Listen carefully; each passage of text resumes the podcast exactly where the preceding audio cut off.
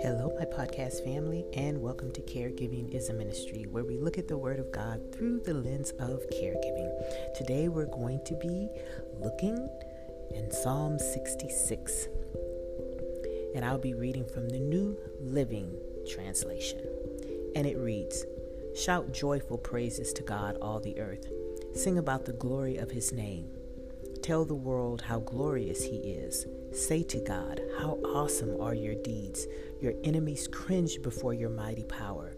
Everything on earth will worship you. They will sing your praises, shouting your name in glorious songs. Come and see what our God has done, what awesome miracle, miracles he performs for his people. He made a dry path through the Red Sea, and his people went across on foot. They were rejoiced in him, for by his great power he rules forever. He watches every movement of the nations. Let no rebel rise in defiance. Let the whole world bless our Lord and loudly sing his praises. Our lives are in his hands, and he keeps our feet from stumbling. You have tested us, O God. You have purified, purified us like silver. You captured us in your net and laid the burden of slavery on our backs. Then you put a leader over us. We went through the fire and flood, but you brought us to a place of great abundance. Now I come to your temple with burnt offerings to fulfill the vows I made to you. Yea, yes, the sacred vows that I made when I was in deep trouble. That is why I am sacrificing burnt offerings to you. The best of my rams are a pleasing aroma, and the sacrifice of bulls and male goats. Come and listen, all you who fear God, and I will tell you what he did for me. For I cry out to him for help, praising him as I spoke. If I had not confessed the sin in my heart, the Lord would not have listened. But God did listen. He paid attention to my prayer. Praise God, who did not ignore my prayer or withdraw withdraw his unfailing love from me. Hmm.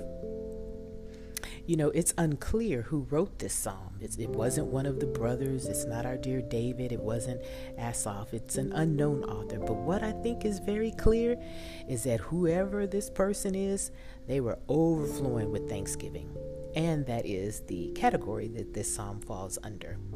The first verse commands us to shout. to act like we do when we, you know, our favorite game wins or if we've won the lottery out there. That excitement level is not to be withheld from our praise, gratitude, and joy with God. Shouting and what I like to call bragging on God is where we are to first display and, and should display those emotions and that exuberance. It's with our God. The psalmist offers us to come and see what God has done with the expectation that we will tell others of the wonderful God we serve. The psalmist does what David did in verse 60, 66 and that he gets very specific. I mean, in verse that's Dave what David did in Psalm 65 is where he got very specific at you know why he was praising God and that's what the psalm does the psalmist does here in Psalm 66 you know this is why he considers God to be so fantastic and why he wants everyone else to shout for joy and what are the things that God has done he has performed miracles for his people. That was in verse 5, which then lead on to almost like um, a mini synopsis on the Exodus because it talks about the parting of the Red Sea. And it is because of these miracles the psalmist expressed his thankfulness. He's so excited that he wants the entire earth to shout for joy. But I want us to notice verse 10. Verse 10 says that God tested them. Hmm, you ever consider that? It says, You have tested us, O God, and have purified us like silver. silver. You captured us in your net and laid the burden of slavery on our backs. Verses 10 and 11. How does that sit with you? God tested them, and the test was to purify them. Have you ever considered that the craziness that you go through is a way God tests you to get rid of ungodly behaviors and characteristics? At the end of the craziness, you become a better person, your faith is renewed, or you've grown in your faith. You see, I believe my caregiving season was a test. Because as a result of it, I am a better person. And my relationship with God was strengthened. The test wasn't for my mother, it was for me. You see, God's concept of test is different than what we are accustomed to. We think of a test as a way the teacher or as a tool the teacher uses to see whether, you know, we've grasped the material that we've been taught, that they taught us, right? It's so they know where we are. And then based on where we fall in that spectrum, then we're able to progress to the next level of some sort or we have to redo it. God already knows where we are. so he doesn't need to test to see what we've learned or not. No, he tests to allow us to see where we are. Because sometimes, you know, we think a little more highly of ourselves than what we where we really are. And so he'll test so that we can see where we are.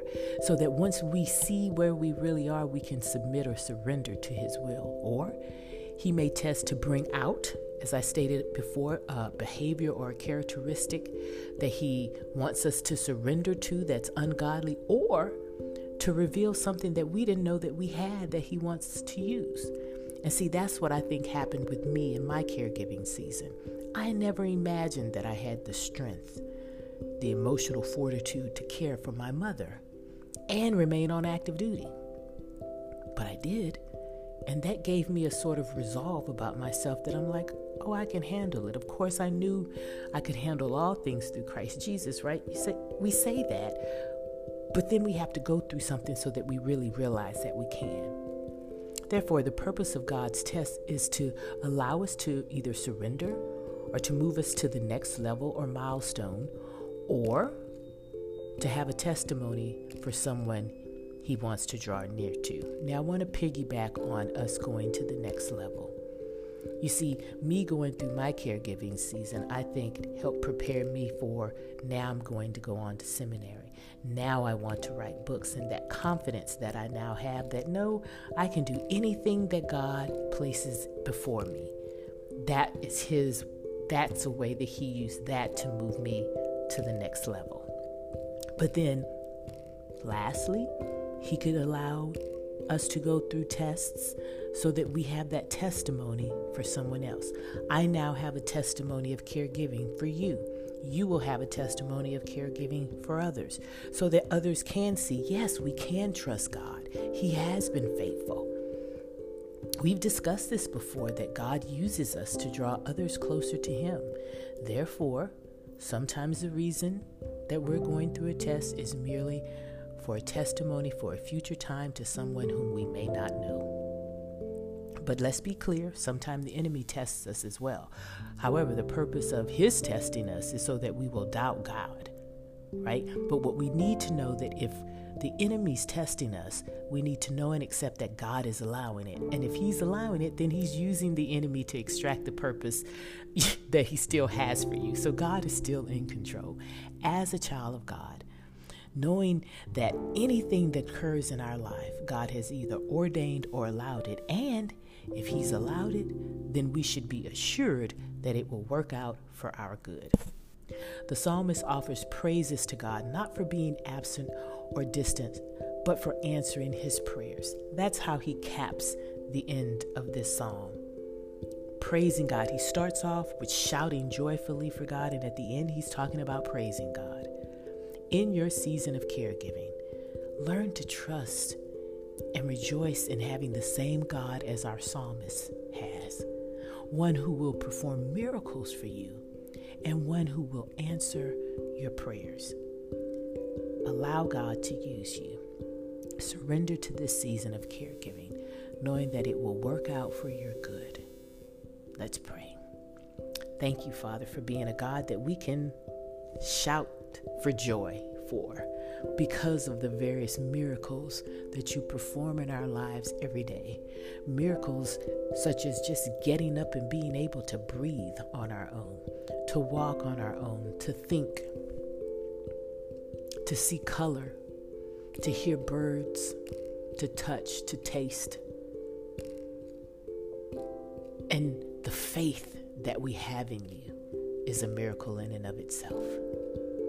Thank you for being a God. Help us to not be standoffish or not be silent at how good you are to us in our lives, but be re- willing and ready to share it with anyone whom we meet.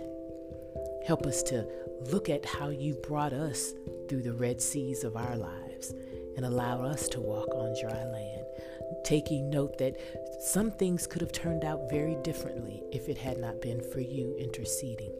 And so we come with thankful hearts, thankful for you being our God, and thank you for you loving us. Help us to express that to you today. In Jesus' name we pray. Amen. All right, my podcast family, I want you to go and minister the act of caregiving in the name of Jesus. Bye.